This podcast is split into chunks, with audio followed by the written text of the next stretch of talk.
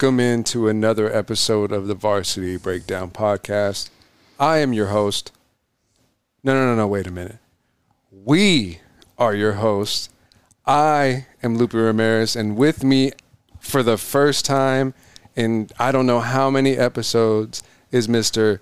Daniel Guevara. What up? What up? How does it feel to be back on the Varsity Breakdown Podcast, episode 50 of the Varsity Breakdown Podcast? Man, it's crazy. We got to 50, but it finally uh, is good to finally be back. You know, it feels like I've been gone a lot longer than what I intended to be, but I know uh, there were some good things done while I was gone, uh, you know, out at the All Star game and whatnot.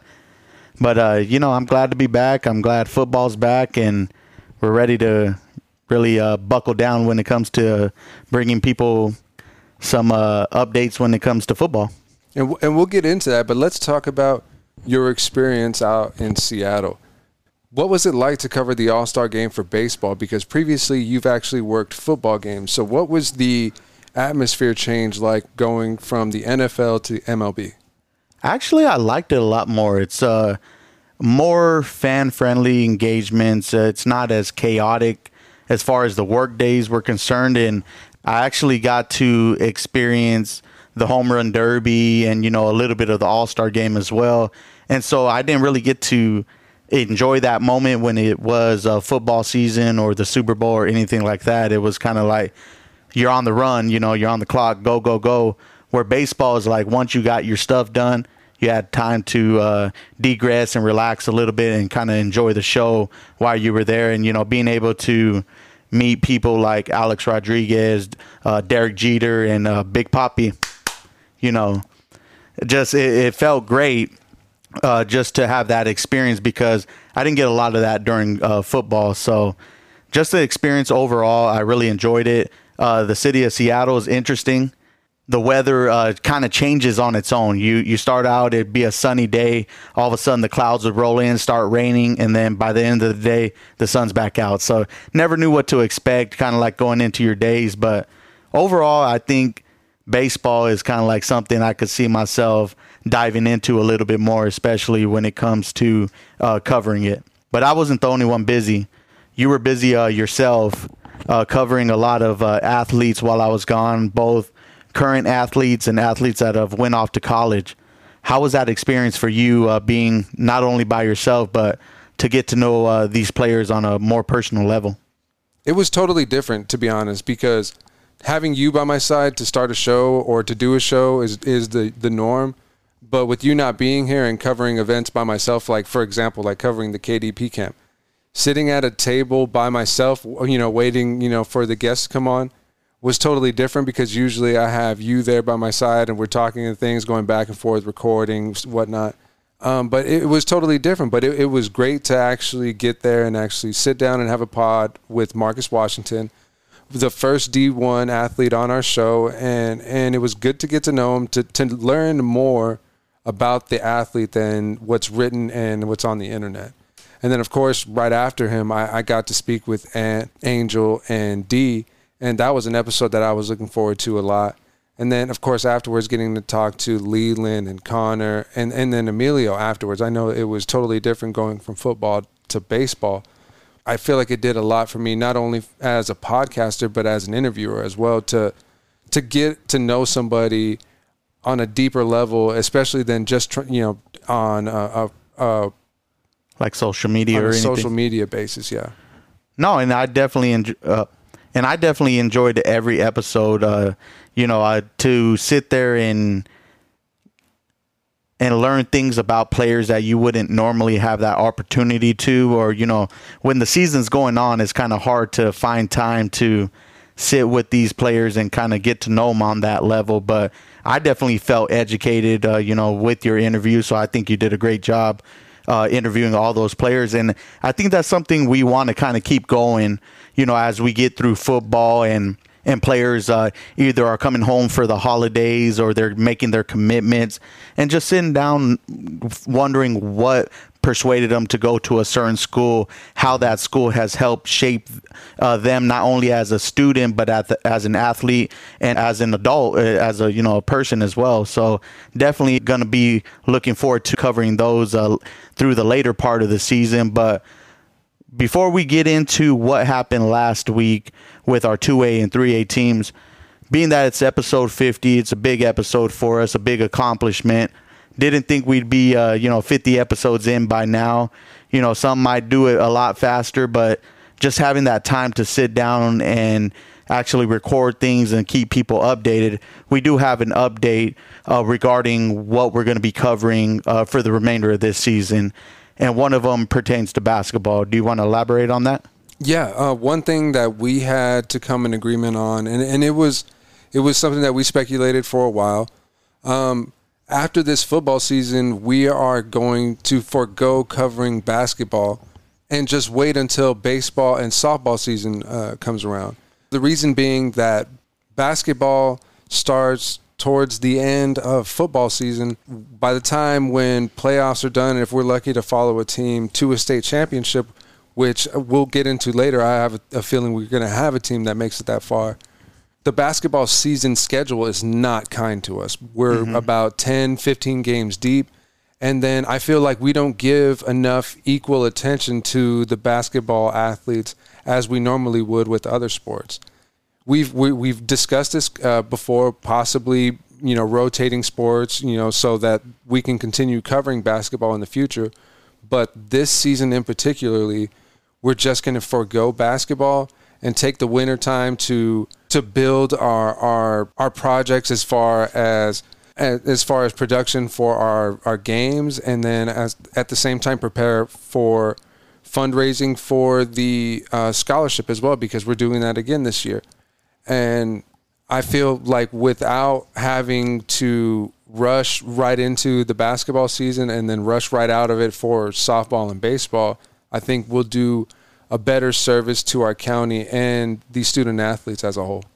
No, I definitely would agree, you know, and then you got to take into consideration it falls right into holiday season, which, you know, we both have families, we both can't make it to come together at times just due to those circumstances. And, you know, like I said, we want to be able to give the best that we can, you know, not only for football, but basketball and any other sport we cover. And I think the, the gap in between to have time to prepare for like a spring sport is only going to do better service. And, you know, I think that's one of the things people don't realize is baseball and softball is a very hard sport to cover you know, especially with us now doing broadcasting. You know, you got a, game start at four o'clock. That's you know, parents don't even get off at that time to even really make it to a game. Mm-hmm. And so for us to be able to prepare for that and give baseball and softball the equal opportunity as we've done for other sports, I think it's going to be very beneficial, especially when you think about highlight films and, you know, huddle and those type of things football and basketball get that covered a lot where baseball and softball don't get those opportunities because you don't know where to set up a camera or you don't know how to bring a production to a baseball game without risking your equipment getting damaged exactly. in the process so you know um, like i said maybe in the future we can come back and say hey you know what now is the time we have enough to sit back and actually give the same focus uh, to basketball. But like you said, that overlap in the schedule with teams making the playoffs.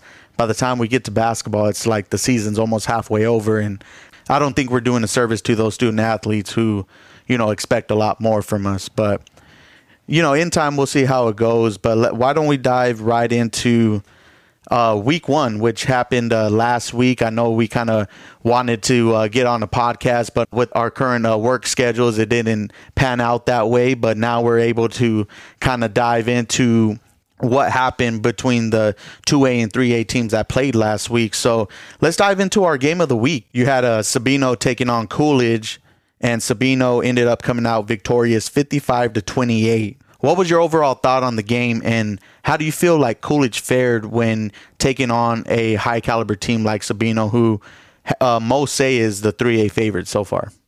My overall thoughts on the game were it was definitely interesting to to view from beginning to end. Beginning even before the whistle. There was some type of commotion when, when the players took the field and some back and forth between both teams, which is which is kind of expected when you look at both teams and the type of environment that that you know that that first game is. You know, you want to set the tone, you want you want to establish dominance. And I feel like the actions that the Sabercats took at the beginning of the game actually went into their favor because there was a little time where they were coming up rocky. They had a couple of missed punts, or not, excuse me, not missed punts, uh, missed snaps, and uh, it could have been really costly for them. But then there were some times where there was some extensive time on the officiating and, and, and calls from the officials that extended the play so far that it, it just it, it bit the bear in the behind. But I, I feel like the Bears answered when they needed to, especially in a season when the starting quarterback position was a total question mark. And we saw that. We saw them go to Gavin Gunter early, and we saw him, you know, of course, with the first game jitters, put a couple of, uh, of balls in the dirt and then eventually they you know they changed formation and then that change which we you you know me and you've spoken on many times that change of formation actually was very fruitful for them why don't you elaborate on that oh yeah so uh, well i'll back back up a little bit coming into last year they were a team that was expected to throw the ball. You know, mm-hmm. early on you had uh, Ethan Ramirez, then uh, Gianni when he got uh, done with his uh, five game sit out, he was going to take over the team and you know be able to air out the ball. And granted, they were able to do that, but coming into this year, like you said, with the uncertainty at quarterback, it literally left a lot of questions in the air on how they were going to be able to accomplish what they did last year as far as throwing the ball. But then they go into this wing T formation where they have like three running backs out in one formation and then the quarterback gets to pick and choose who he's going to hand the ball off to. And at first, it looked like they had not ran that formation before because the defensive ends were like really attacking and getting the tackles behind uh, the line of scrimmage. Mm-hmm. But then something changed, and the the linemen were able to pick up their blocks, and you seen Gavin, you know, run for a touchdown on fourth down. You've seen Javante Wall break for a 75 yard uh, touchdown run, you know, and it started to build a momentum for the Bears. And we had talked about coming into the season, do the Bears need to go to a running attack because they have so much talent when it comes to their skilled positions as far as Maurice Glass, Javante Wall. And then you even got to see a little bit of Jaleel Bishop, who, you know what, he did pretty dang good himself. I had never seen him uh, run the ball in a game before, and he was holding his own.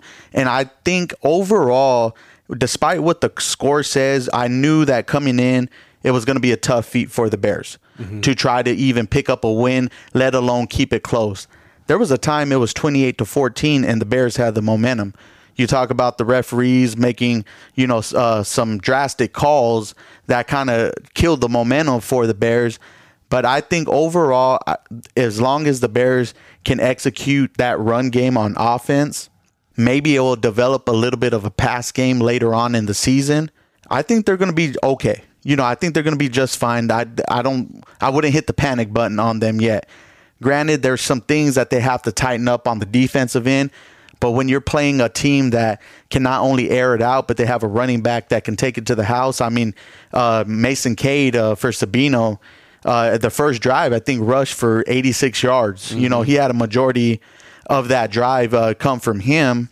But it's just a, a tough team to stop. Uh, I think uh, me and Rodney Cox from Game Time, we were talking about it. Sabino is like the Kansas City Chiefs. They have that high powered offense. Now you have to ask your defense to make a couple of stops. And they did that with the Bears, and they were able to kind of eventually, you know, put them away in the second half. But like I said, I do like the fight from the Bears. I expected uh, some first game uh, rust, you know, a lot of penalties, and and so you know they had that. But at the same time, I don't see the same players like last year who were hanging their heads or blaming each other or you know having really costly penalties for not thinking about the team first. This group is a different group, and I, I think that they're going to be pretty good come uh, the latter part of the season. So you feel that they'll be more receptive after this type of loss? Yeah, most definitely. You know, I know that they got a little bit banged up here and there. I know that kids got some unsportsmanlike penalties, but it was a very aggressive game. You know, the penalties were not just coming on Coolidge's side; it was coming on Sabino's side as well. So, I think as long as they can keep coming together as a team, they trust one another, and they can help each other out. They're they're going to win some games this year. I do uh, expect them to uh, have more than three wins like they did last year for sure when we went over our picks, we we definitely had uh, Coolidge over three wins, but I, I, I think that they'll do a lot better in this next game uh, this coming week. But let's talk about another team in the 3A Central region who was victorious in their game.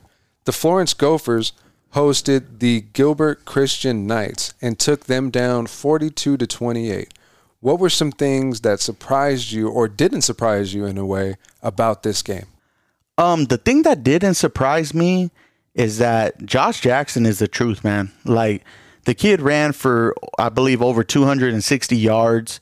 Uh, it might be a little bit more, a little bit less, but four touchdowns on top of that. Had an interception on defense, but you know what? He carried the Florence Gophers to victory that game, and I would not expect anything different that's where they were very successful last year. You know, I know he got a little bit banged up uh, throughout the season where he had to sit out a couple of games, but that's where the Florence Gophers are the best. If Josh Jackson can take over a game, run the ball like we know he knows how, it's going to set up somebody like Logan Stenson, who is a great quarterback himself, and be able to find some open receivers. Because what's going to happen is now the defense is going to fill the box to try to stop uh, Josh and you're going to see Logan uh, kind of go over the top. The thing that kind of surprised me was how close the game was. You know, Florence jumped out early, 14 to 0. I thought that, you know, uh, they were going to put them away early, but there was a time where it was a very close game. I think it was 28 21 mm-hmm. going into the second half. So that kind of surprised me. You know, that makes me wonder, you know, how good is Gilbert Christian or, you know, maybe was it the youth on their defense? Because we know that last year Florence lost quite a bit of people. But either way, picking up a victory on what is now a new 3A team in Gilbert Christian is something that they can definitely take into their next game coming up, which is going to be a tough one. What about you? Like, is there anybody else that kind of stood out to you or was a surprise for you? Not necessarily any surprises. I would say that they definitely completed the task that I thought they would do, which is put away the Gilbert Christian Knights but they put him away with a score that definitely surprised me. I thought that it would be a lot closer because the Gilbert Knights of old wouldn't, you know, wouldn't be the type of team to come out so slow. But with it being the first game of the season and the storied history behind the Gophers would probably, you know, give the team a little bit more of a jitters, especially coming into Florence. We know what type of environment the Florence Gophers create in that city whenever it's time for football. I think that was the only surprise to me I think that there's definitely uh, going to be a whole lot of resurgence in that city when it comes to the sport of football. They have a really good schedule this year. When I look at it, there there's not much room for failure on there. And the way that Coach Hart leads this team, they're unbeatable, bro. Like mm-hmm. they they have so much depth. And you got you got to give credit to their program, you know, starting from their elementary school to just pick out those athletes and be able to to, to build them up and put those them in these programs. Yes, that that's one thing that that city does tremendously well. They do a lot of things well, but that's one thing that I will give them high praise on. There's a lot of players. You you mentioned Josh Jackson, Logan Stenson. There's a lot of other players that are key contributors that that don't necessarily get that that shine. And I'm talking about guys like Isaiah Martinez and Kanan Neal, like mm-hmm, guys that are definitely. there that will be spark plugs in the game and vocal leaders on the sideline. And Florence is, going to be a, a, tough team for everybody, not mm-hmm. just the 3A Central, but everybody in 3A.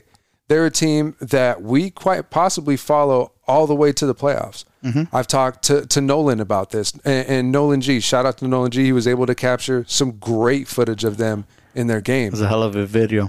And I told him, bro, you're going to follow this team all the way. I feel like it. It's going to be that season for the Gophers because they're no nonsense this year. And mm-hmm. year one was just the beginning for Coach Jesse Hart. And I feel like year two, that work is going to pay off dividends. All right. Well, let's keep it in the 3A Central and talk about a team that we knew had a lot of question marks coming into it, and that was the San Tan Foothill Sabercats. Uh, they went up uh, vi- to visit Dysart, and unfortunately uh, lost that game 35 to 14. Was that a big surprise for you as far as seeing not only the score but the team that they uh, faced? Yeah, the the the final score was definitely a surprise because when I saw it, I thought it was flipped. I thought that the Sabercats had put away the Dysart Demons decisively, but that just wasn't the case. I I feel uh, this isn't just a telling of what the season is going to be like for the Sabercats because one thing that coach mentioned while we were there is he loves doubt. And if if that's what it takes, then I'm going to give him a little bit that first game, I, I, I, I, doubted that they would lose. I thought that they would win. Mm-hmm. But going into this next week, I, I don't feel like that loss has affected the way I feel like they're going to play the next team. We'll get into that next, but I, I was definitely surprised at how the score ended mm-hmm. because I didn't get to see much of the game. I, I maybe when I get a chance, I'll you know I'll pop in some headphones and watch some NFHS, but one thing that did stand out to me was not being able to see any stats from one David Robaloth. And I'm unsure if he was injured or something. Maybe that's something that we should, you know, actually get in contact with him to see if he's okay, because he was a player that we were actually hoping to get uh, in for a he's podcast. a big impact player. But we just, you know, couldn't find the time because our schedules, like you mentioned before, it was just really tough to make it work. But that that was something that was really standing out to me whenever I looked at the stats. Yeah, and you know what's with San Tan Foothills, it's a team that had a lot of question marks coming in. With the players and the type of players that they were losing, we question who was going to be that next person to step up, who was going to be that leader of the team. And you know what? Keep that chemistry and keep that culture of what is now San Tan Foothills football intact. Mm-hmm. And you know, it was definitely a surprise for me uh, to see them drop that game because I, w- I had them as uh, you know heavy favorites. And uh, even if you look at the rankings, Dysart was you know state ranking wise, they were pretty below uh, San Tan Foothills. But I think, like you said, first game jitters. They have a chance to come back, you know, and and get things going uh, for next week. But I just hope that they're able to keep themselves up. You know, I know you don't have that uh, voice and Bo Cotherman leading the charge, you know, at the beginning of the games and, you know, giving that that uh, player speech to all his comrades before they take the field. But but it just leaves me with big questions as to who is going to be that guy.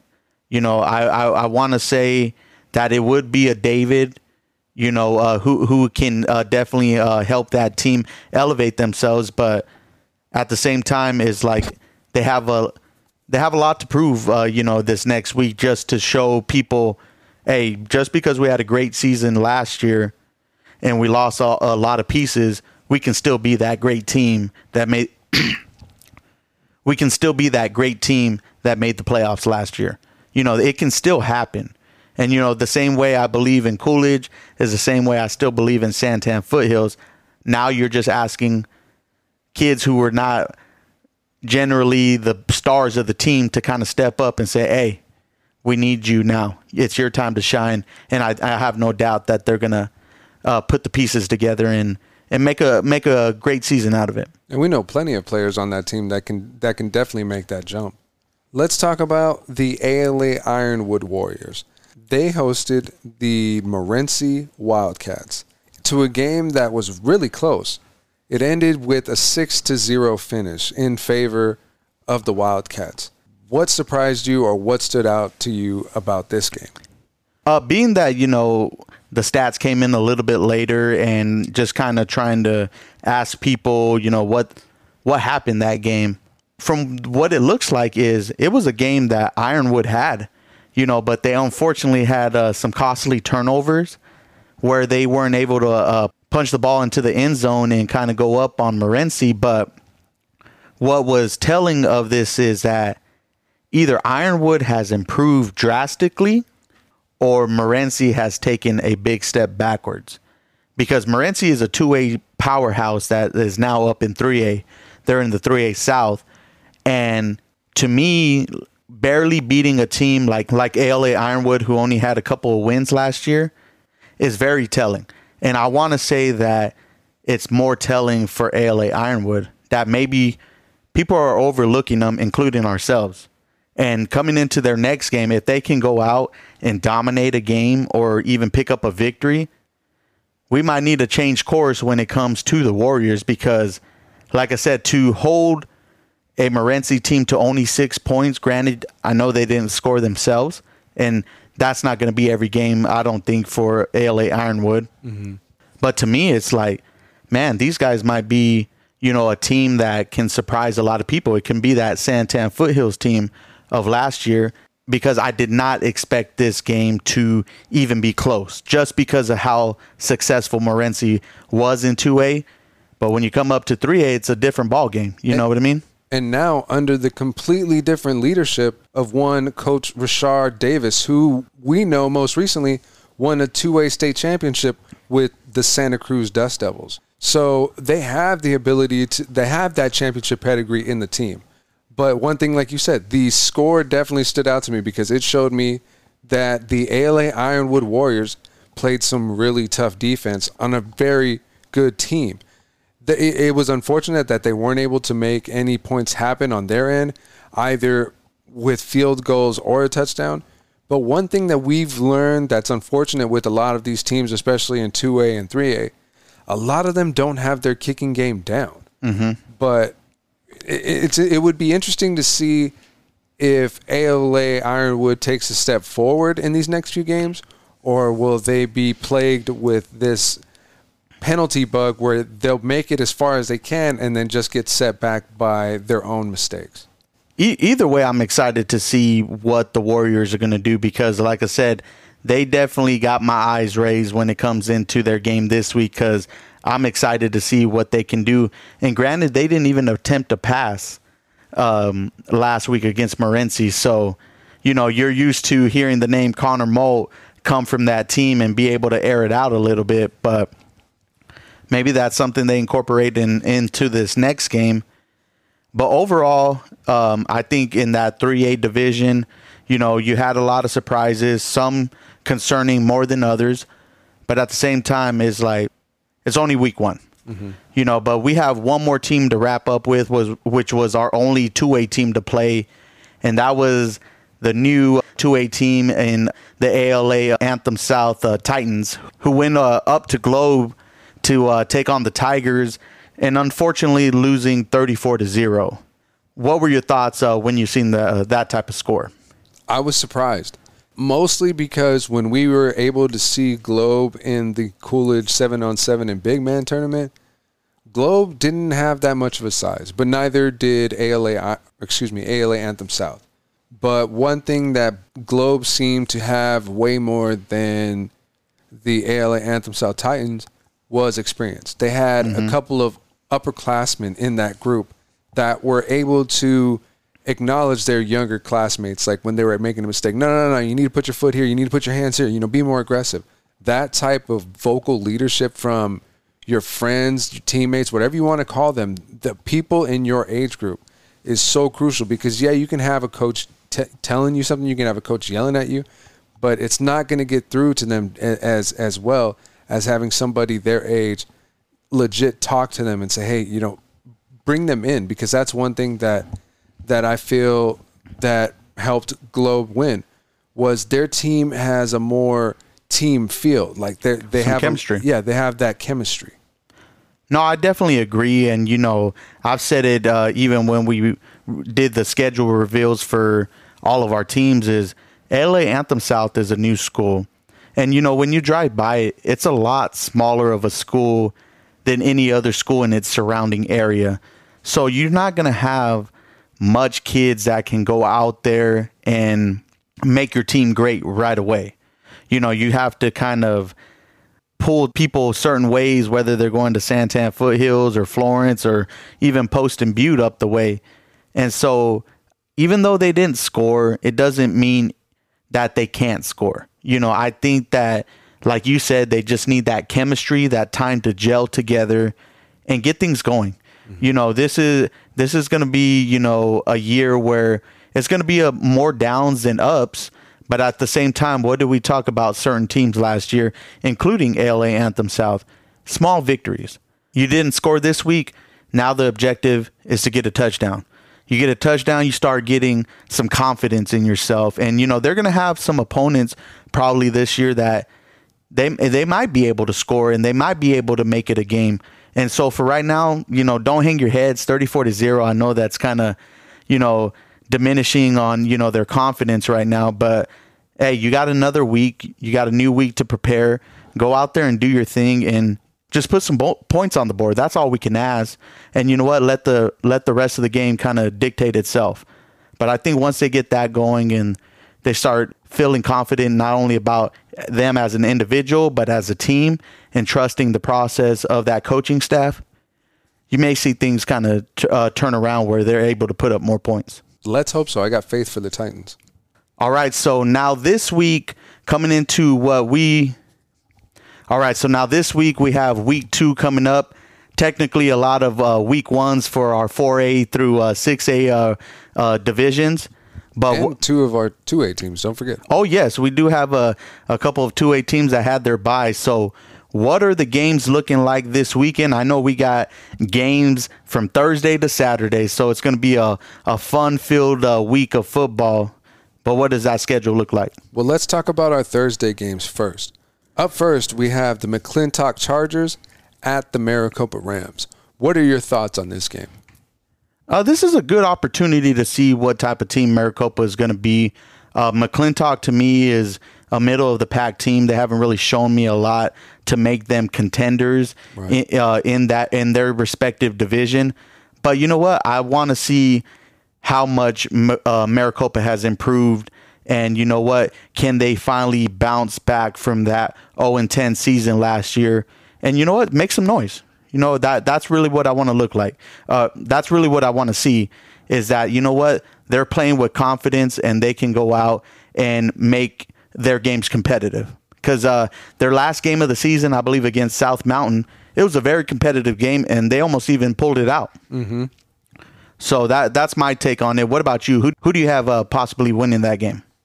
I have McClintock's taking this one, and I know that's going to make me sound like a hater, but until I get to know what this year's Maricopa Rams team is like, and I know that we're definitely going to get some good insight from our boy Vincent, who's going to be on the sidelines exclusively for the varsity breakdown. He's going to, you know, he's going to be doing us right as far as getting us some intel on the team and, and what we can look forward to as far as players that are standouts. But until then, that's the only time that I can make a positive review on the Maricopa Rams because they just haven't had any type of success in the past couple of seasons or in the seasons that we've been covering them that would give me any type of hope in this fall season. No, I definitely agree. I'll take McClintock as well. But that second Thursday game, who do we got? All right, the second Thursday game will include one of the teams that we had in our first matchup of the Grand Canyon Gridiron Road Tour. The Coolidge Bears will be visiting the Benjamin Franklin Chargers. Now, it doesn't get any easier. The, the Bears had a tough task in, in Sabino, and they go even further into the East Valley to travel to meet the Benjamin Franklin Chargers. How do you think this game will fare for the Coolidge Bears? Um, I actually have them winning this game. Okay. I think this is a great bounce back game. You had Ben Franklin. I mean, they beat uh, a first year team in the uh, Crismon Rattlers. And so that doesn't really tell me so much about that team because if you look back uh, when I picked the schedules, I have Crismon going 0 and 10 this year. Same. And like I said, it's not no fault to their own. It's just a new program playing in a really good region and having to play uh, 3A football, which there's lots of good teams around there.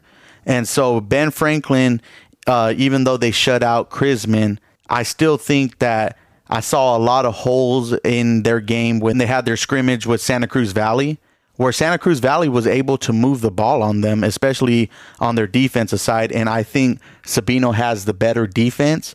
So if Coolidge can come out and dominate that run game and uh, be able to put on some points, I think they have just enough on the defensive side to uh, pick up the W over the Knights. What about yourself? I think that Coolidge may have this one as well. I feel like Benjamin Franklin, like you said, even though they beat a Crismon Rattlers team, that it, it doesn't quite equal the amount of competition that they're going to face from the Coolidge Bears. They're coming from a tough loss from the Sabino Sabercats. They're going to be on the road. In the past, they've been used to taking their lickings from Benjamin Franklin, but this is a year where the script is flipped.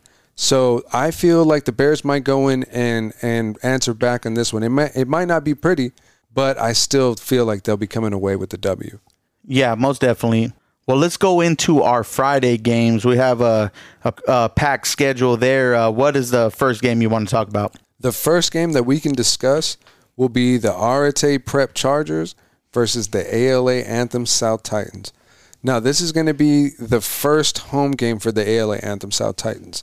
Do you feel that the Chargers will give them more or less of a challenge than the Globe Tigers? I think they're going to give them more of a challenge. You know, Arete is a team that they take their fair share of lickings, but at the same time, I think they're more well gelled than the Globe Tigers are. And so I think that it's going to be a tough opponent. Even though they lost their first game, um, it's going to be a tough opponent for the Titans. You know, and it's um, it's a team that normally wouldn't get a lot of victories throughout the year, but you have a team that is inexperienced in ALA Anthem South and you have Arete Prep who has another year under their belt, and they were a fairly young team last year as well. Mm-hmm. You know, and we've seen the type of season that they had, and it wasn't pretty. But you know what? They're a team that has another year and are and are going to definitely make it hard for the Titans. No, I definitely see some progression in the Chargers as well. I, I don't see things getting uh, any easier for ALA Anthem South in, in the future for for this fall, but I think that they'll actually be able to put up some points against the Chargers if if that shows any type of confidence for them. I know that that that that is key for not just them but for every team mm-hmm. because that's one thing I feel like the SaberCats of Sabino weren't lacking that the Coolidge Bears were in that first game. Okay. There was some lack of confidence on the Bears side that you could not see coming from Sabino at all. And I feel like if if the Titans came into this game just knowing that they can that they're going to put up some points, that they're going to do better than the last game, then they'll do just that. All right, let's move into our next game, which is going to be the Douglas Bulldogs visiting the ALA Ironwood Warriors. How do you see this one faring out? It's a very interesting matchup between a 4A team and a 3A team. Uh, you you just said it. It's a 4A team versus a 3A team the way it looks, if you look at it from a lens from last year, it's a struggling 4A team versus a struggling 3A team. Nonetheless, I got to give the edge to the Douglas Bulldogs on this one. One thing that you said earlier that really stood out to me in the ALA uh, Ironwood game against Morenci was they hadn't thrown a pass. If you're going to play a team like the Douglas Bulldogs, you got to be sharp on both your attacks. And I mean your rushing and your, your passing attack.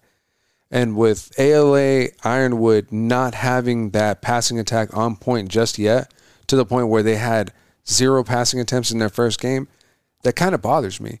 So I got full faith in Douglas to pull this one out. What about you? I'll definitely give the edge to Douglas. Uh, they're a team that I think is on the come up right now. You know, they are in a new region where it's very winnable. You know, they're in a region where they can build some confidence in playing some uh, 4A teams that are at their level. And so, with you saying ALA Ironwood, with being a team that's also trying to make a come up, I would give the edge to them just based off of experience.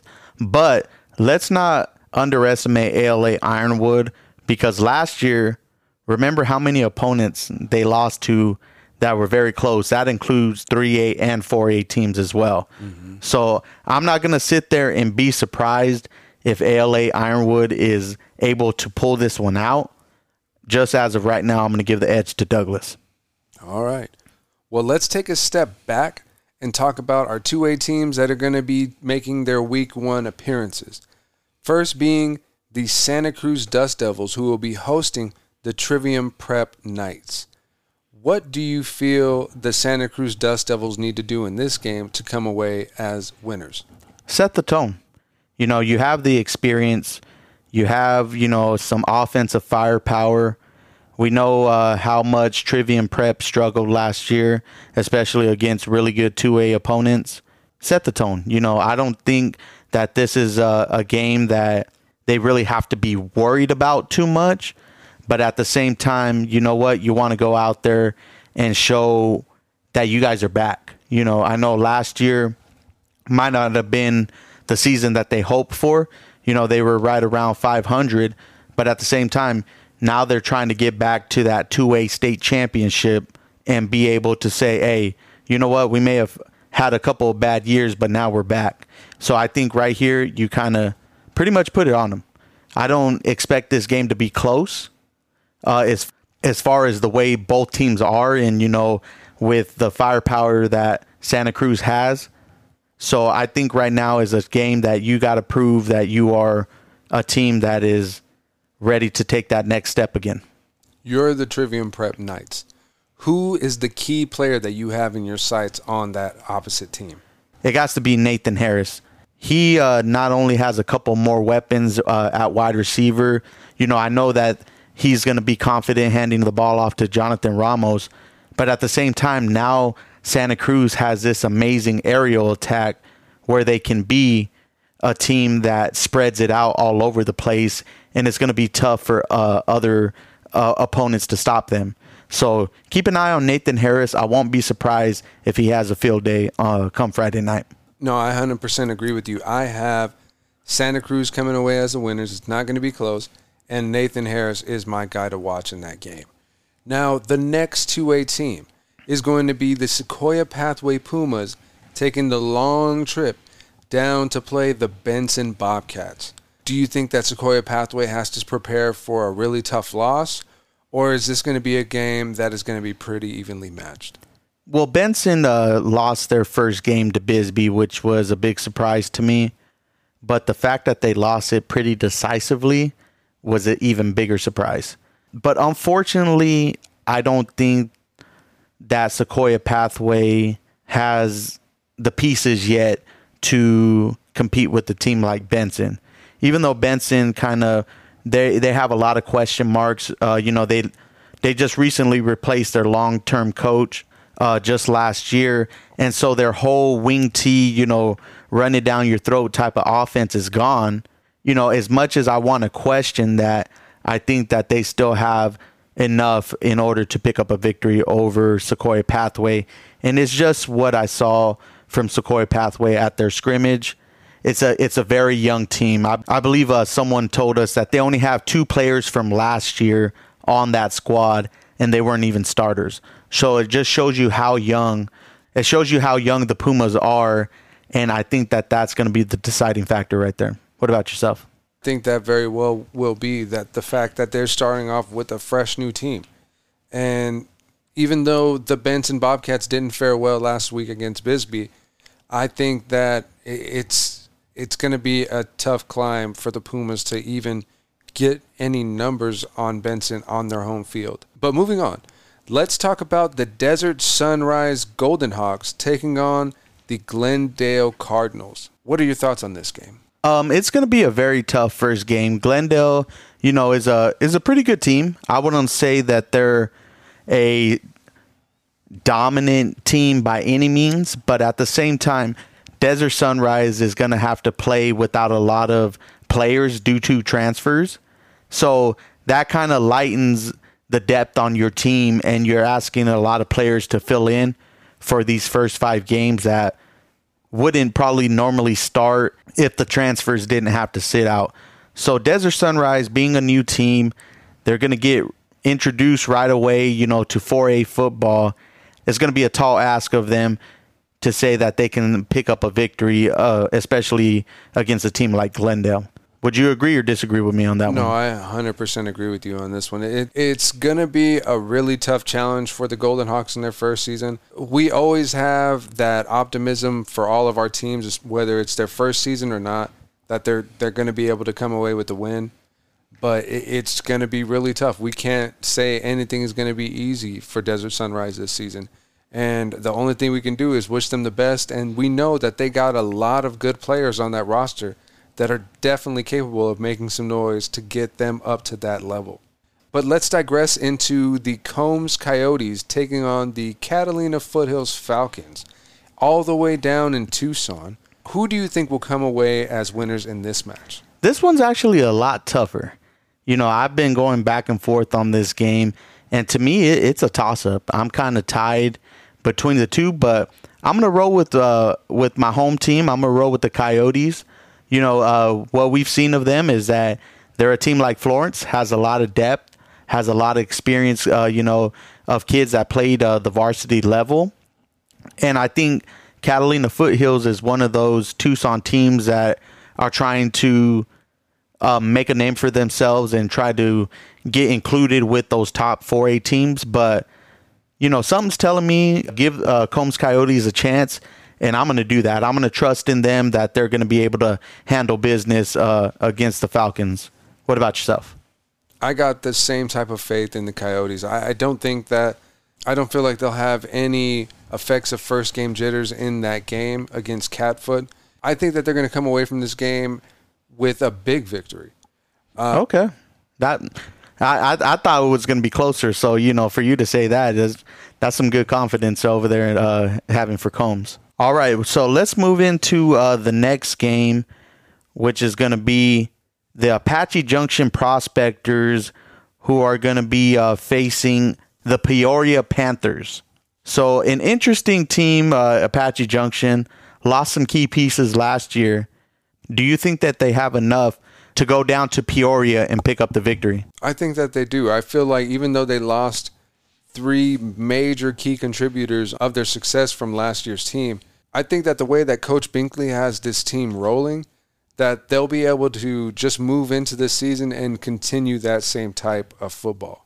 No, I definitely agree with you. I think that Apache Junction can definitely uh, pick apart a Peoria team. I think Peoria is another team that's slowly on the rise, but still doesn't have enough to uh, compete with the prospectors. So I'm going to take uh, AJ to uh, pick up that victory.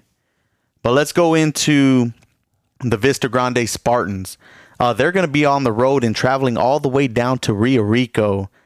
How do you see that one faring? We've seen the successes, uh, you know, from the Spartans last year, going on a tremendous win streak, longest one in school history, and they got a lot of pieces coming back. Is this a good start for uh, Vista Grande, or do you think that Rio Rico can compete with them?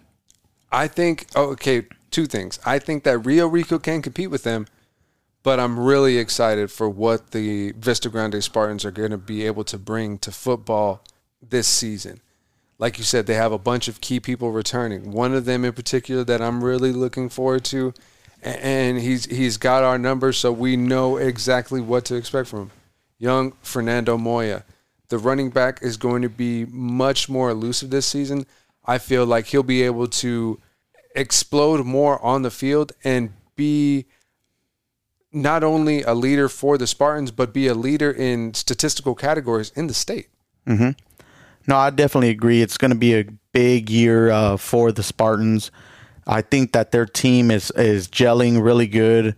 You know, Coach Roberts has them confident coming into this year, and it's more so. Uh, I believe he said they're treading in unknown territory. You know, nobody expected them to do what they did last year, and now they want to do it again. And not only that, they want to make a name for themselves in their region and also make a name for themselves in 4A and hopefully be able to uh, make it to the playoffs. I know that's the big goal. Well, if you look at a lot of these players on their social media, they have that state championship mentality.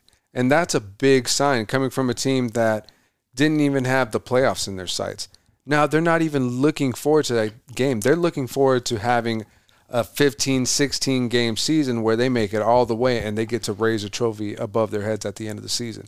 And I got all the confidence in the Vista Grande Spartans that they hopefully make that happen in the 4A. Well, let's dive into our 5A game, our only 5A game on Friday, which is going to be a big reunion here as the Casa Grande Cougars are going to head down to Corona del Sol and take on uh, Coach Barrow and the Aztecs.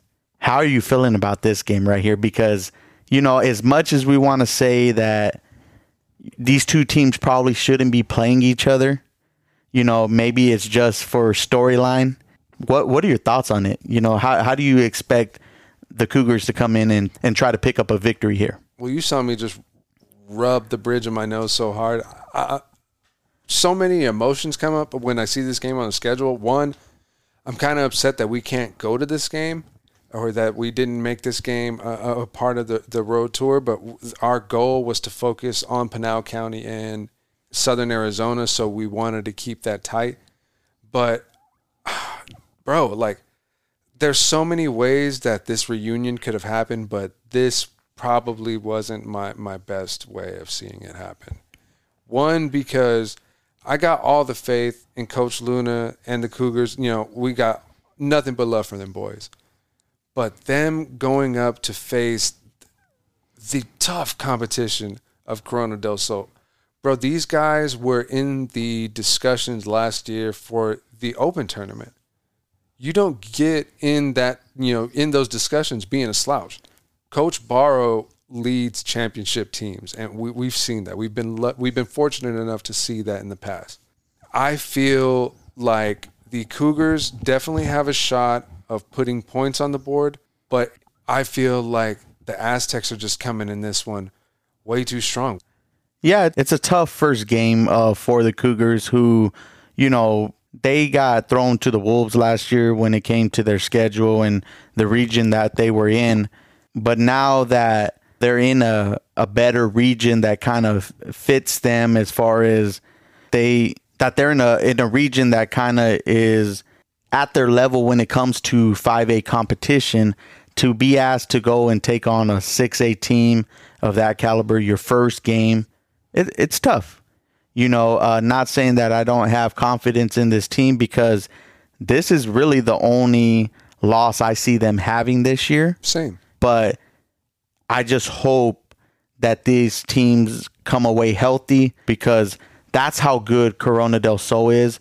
Not saying I don't have any confidence in the world uh, for the Cougars, but this is a tone setter, you know, and I think coming away from this game, they're going to have a lot of confidence going into the remainder of their schedule because to me, it kind of gets easier after that. And so if they're able to compete with Corona del Sol, the Cougars could make some noise here in the 5A and make it back to the playoffs. It just it sucks that it has to be your first game and the circumstances are what they are. The previous coach playing his old team and his old players that he led to a state championship. But I wish them uh, nothing but the best on that game. And you know what? Who knows? I'm gonna just sit there and say who knows. At the end of the day, first games come with a lot of rust. They come with a lot of mistakes, and maybe the Cougars can take advantage of that. And I'm hoping that they can. Now let's talk about our Saturday games. Now these two games will emanate from the Walkup Skydome at NAU. The first of this doubleheader will be the San Tan Foothill Sabercats taking on the Tempe Buffaloes. What do you think about this match for the Sabercats? Do you think that they'll be able to correct their woes of week one, or will they fall into that same pattern? Um, I think this is a game that they can bounce back on. You know, uh, Tempe is a definitely an improved team. I just think at the same time, uh, this is going to be a big game for the Sabercats where it's like, hey, we got to prove that we are the team that we were last year. You know, we can't let that loss against Dysart affect us. So let's go out and show that, you know what, we're still that team. Even though that they're younger and that they have to kind of gel again, this is the team you want to do it against. Is a team like Tempe who has not had a record that says, you know what, that's a team that is doing good this year. And when I mean that they're an improved team, I mean that they have a lot of returning players. So they shouldn't be that walkover team that they were in previous years when we first started this. So I'm I'm going to give the edge to San Tan Foothills and that's just based on I know what type of team that they are, and they have the abilities to beat a team like Tempe. I'm with you 100%. I, I'm I'm fully behind the SaberCats on this one. I feel like even though that Tempe is under a different direction, when they collide with the SaberCats, I feel like the SaberCats will be able to get right back on track. And the final game uh, for that uh, NAU Walkup Skydome uh, matchups, you have Valley Christian and the Florence Gophers going head to head, which could possibly be a future playoff game. How do you see this one coming out? I got this one going in favor of the Gophers. The way that they've played in this first game and shown that type of confidence in their play, the venue isn't going to matter. The team that they're playing is going to be tough, but it's going to be nothing for the Gophers to come away from this one as victors. It'll it, will it will be back and forth. Don't don't don't get me wrong. I see that look. It'll be back and forth, but the Gophers will come away from this one as winners. Okay, well, I think we'll have our first disagreement of the night. I think uh, Valley Christian is a top five 3A team. They proved that last year. I know they got some good pieces coming back. So I'm going to give them the edge over the Gophers. It's going to be a great game no matter what. I just think right now you have a team like Valley Christian who went further than uh, the Gophers last year in the playoffs, and they're trying to get right back there. They're trying to pick up this big victory against Florence to to say, you know what, we are definitely one of the best teams in 3A. And so I think that they're going to go in with a lot of confidence. And so that's why I think that I have to give the edge to Valley Christian is just because of that experience and how successful they were last year. They they did have a little bit of success last year, but one thing that stands out to me is that their losses came against really really tough teams. Talking about teams like Show Low and Pusch Ridge, and and you mentioned they made it further than Florence did in the playoffs, and they lost to Thatcher, who was eventually the runner up in the state championship game. But looking at the rest of their schedule, they played ALA West Foothills, Seton Catholic, a team that they beat 49 to 0. The the one game that really stands out to me on this one, and the the score is reminiscent of the Coolidge and Florence game from last year, is the Arizona College Prep. That is probably the toughest team on their schedule that, that they were able to eke out a win on. But I got that type of confidence in, in the Gophers right now. It, it, if for some reason the Trojans were able to put it on them and, and make me look foolish, you know, I have no problem giving them their props. One thing I won't do is put down the Gophers in a situation where I actually feel like they can come away as winners. Oh, and I'm not putting them down by any means. I think that they could definitely pick up a victory. I'm just going based off of what they have coming into this year. Gilbert Christian is not no Valley Christian team. Mm-hmm. Valley Christian, if you want to talk about Arizona College Prep, they're a team that is favored to win their region this year in 4A. But at the same time, Valley Christian beat them. They beat a 4A team. Yeah, they they get blown out by Thatcher and Pusch Ridge. Those were the top teams that were ahead of them. You know, so for me to see that uh, Florence pick up a victory against Gilbert Christian, who's a first time 3A team, only by two touchdowns, I can't give them the edge in this game when a team has ran through not only their whole region but at the same time picked up victories against quality 4A opponents. So that's why I'm going to give the edge to uh, Valley Christian. And uh, but we'll see. We're definitely going to be uh, watching that one on NFHS for sure because it's going to be a, a, very very good game. And who knows, we might even end up showing up there uh, come uh, Saturday morning if we decide to take the trip. But let's go down into our game of the week, which uh, we're going to be broadcasting on our YouTube channel and that's the Mica Mountain Thunderbolts taking on the Poston Butte Broncos. Last year, we know what happened between this two these two teams. The Broncos uh, won 40 to zero. Do you see that same thing happening this year, or do you think that Mica Mountain might actually give them a run for their money? I think that Mica Mountain might actually give them a run, but I still got Poston Butte coming out on top on this one. One thing that I noticed from being able to be at their hype night. And shout out to Booster President Ashley Lloyd for inviting us to their hype night. Those boys grew a lot. Mm-hmm. And, and, standing next to Jakai, being able to, to take his headshot and, and just catch up with him for a little bit, he he definitely shot up a couple inches, and he looks a lot thicker than he did last season. Him making that position change into the the backfield is going to be huge for Poston Butte. What do what do you think about this game? I'm going to give the edge to Poston Butte. I know this is a big year for Mica Mountain. This is kind of like their first set of uh, kids that are going from uh, the start of Mica Mountain's existence to now uh, being a lot of seniors on this team. So I know they have some high expectations, but I think everything's going to boil down to Poston Butte's defense. They're trying to keep that same hard hitting defense. You know, you got Jakai uh, back there at safety who picked off seven balls last year. So they're gonna their main focus is to make that defense as strong as possible and make things a little bit easier for their offense, who lost some key pieces. But the thing about Coach uh, Dane Thompson, I always say it about him, he's a running back guru. You know, it doesn't matter what kid is out there ready to, to be the starter of that team, but he knows how to develop great running backs. And when you got a good defense and you got a good run game, you're hard to beat. And so I think it's going to boil down to can Poston Butte's defense stop Mica Mountain's offense? And if that's the case, uh, I got the Broncos picking up a victory there. It's definitely going to be an interesting game to broadcast. I know that I, I can't wait to go out to that field and, and, and be in the stands and see what the Broncos are able to bring as far as their crowd hype and their energy. Uh, it's going to be a completely different year with, with a lot of those notable seniors from last year missing. But being able to talk to Coach Thompson after that hype night gave us a little bit more insight that he's still confident in this team. That, Absolutely. That even though that he lost real big contributors from his team last season, that his confidence in this team has not swayed one bit. That's what is great about this program and Coach uh, Dane Thompson and his staff is it's always next man up, you know, and it now it's time for these kids to shine.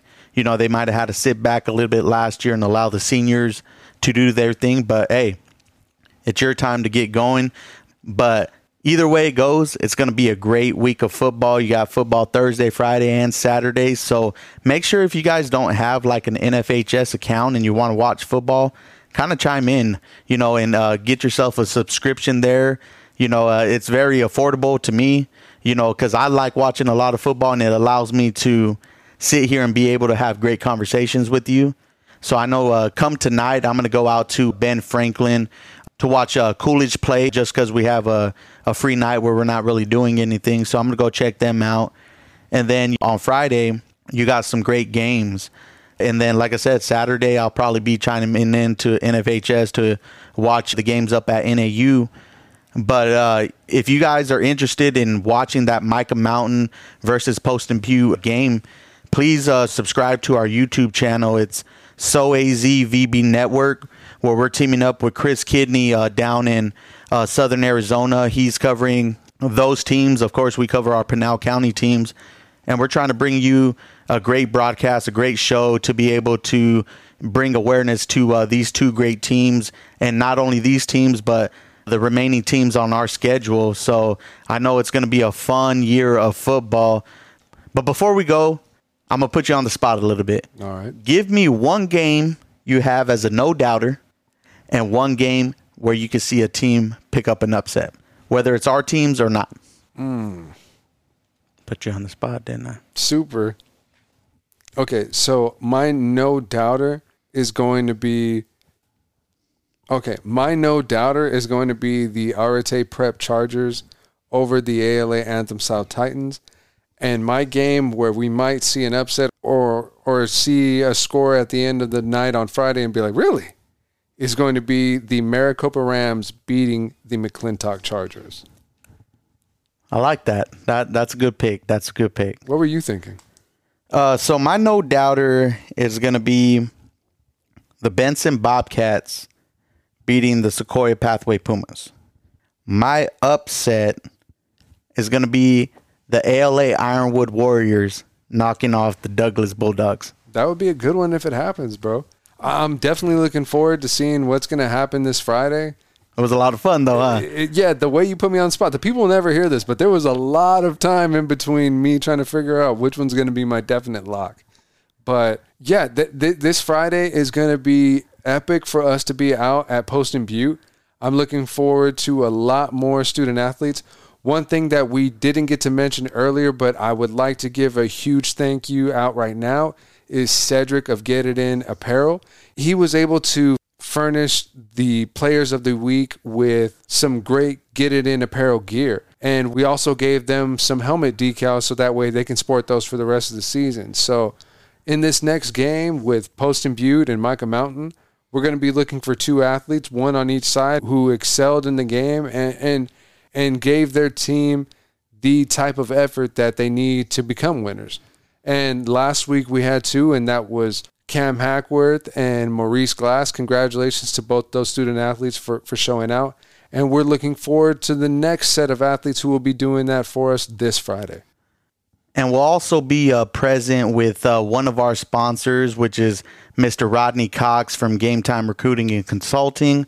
Uh, he's going to be uh, chiming in with us throughout the broadcast. So if you ever have any questions when it comes to whether you're a player or whether you're a family member, if you have any questions on what it takes to get your player recruited or how to get them to the next level, he's a guy with a lot of great knowledge. And, you know, we've been blessed to be able to meet him and to finally uh, work together a, a, another year. And, uh, you know, I think he brings something new to the table. And one of the things is he's so informative, he's so approachable, and he has the best interests at heart, uh, not only for his business, but for the players that he represents as well. Yeah, definitely. If you're a parent that is looking to get your student athlete in the next level, but not sure which level best fits them, Rodney is definitely the guy to go to with that knowledge. He can be reached at Game Time Recruiting and Consulting on both Instagram, Facebook, and Twitter. Definitely give him a look and put that same type of trust in him that you do with us. Oh, without a doubt. And we'll have a couple of uh, other uh, sponsors that we're going to show throughout the broadcast. One of them is ScoreStream. If you guys don't have the app, uh, I know MaxPreps a lot of people go to, but ScoreStream definitely helps people like us who are trying to stay updated with the scores that are going on around the league. Download the app. If you're at a game, update your team's score. And you know what? We'll definitely put it on the show and talk about it uh, throughout the broadcast. And if you get a chance, you're down in Tucson, Wingsy Mas is a new uh, wing spot out there.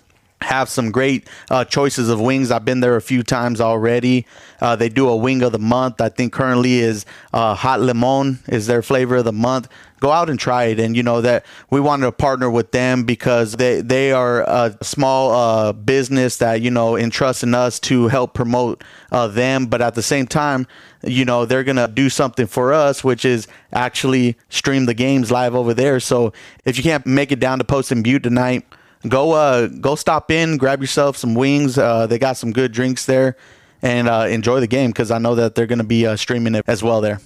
Yeah, definitely looking forward to going down to Tucson and checking out Wings Moss, and, and and a lot of things to look forward to this week, brother. But is there anything else that you have on your mind to close out the show?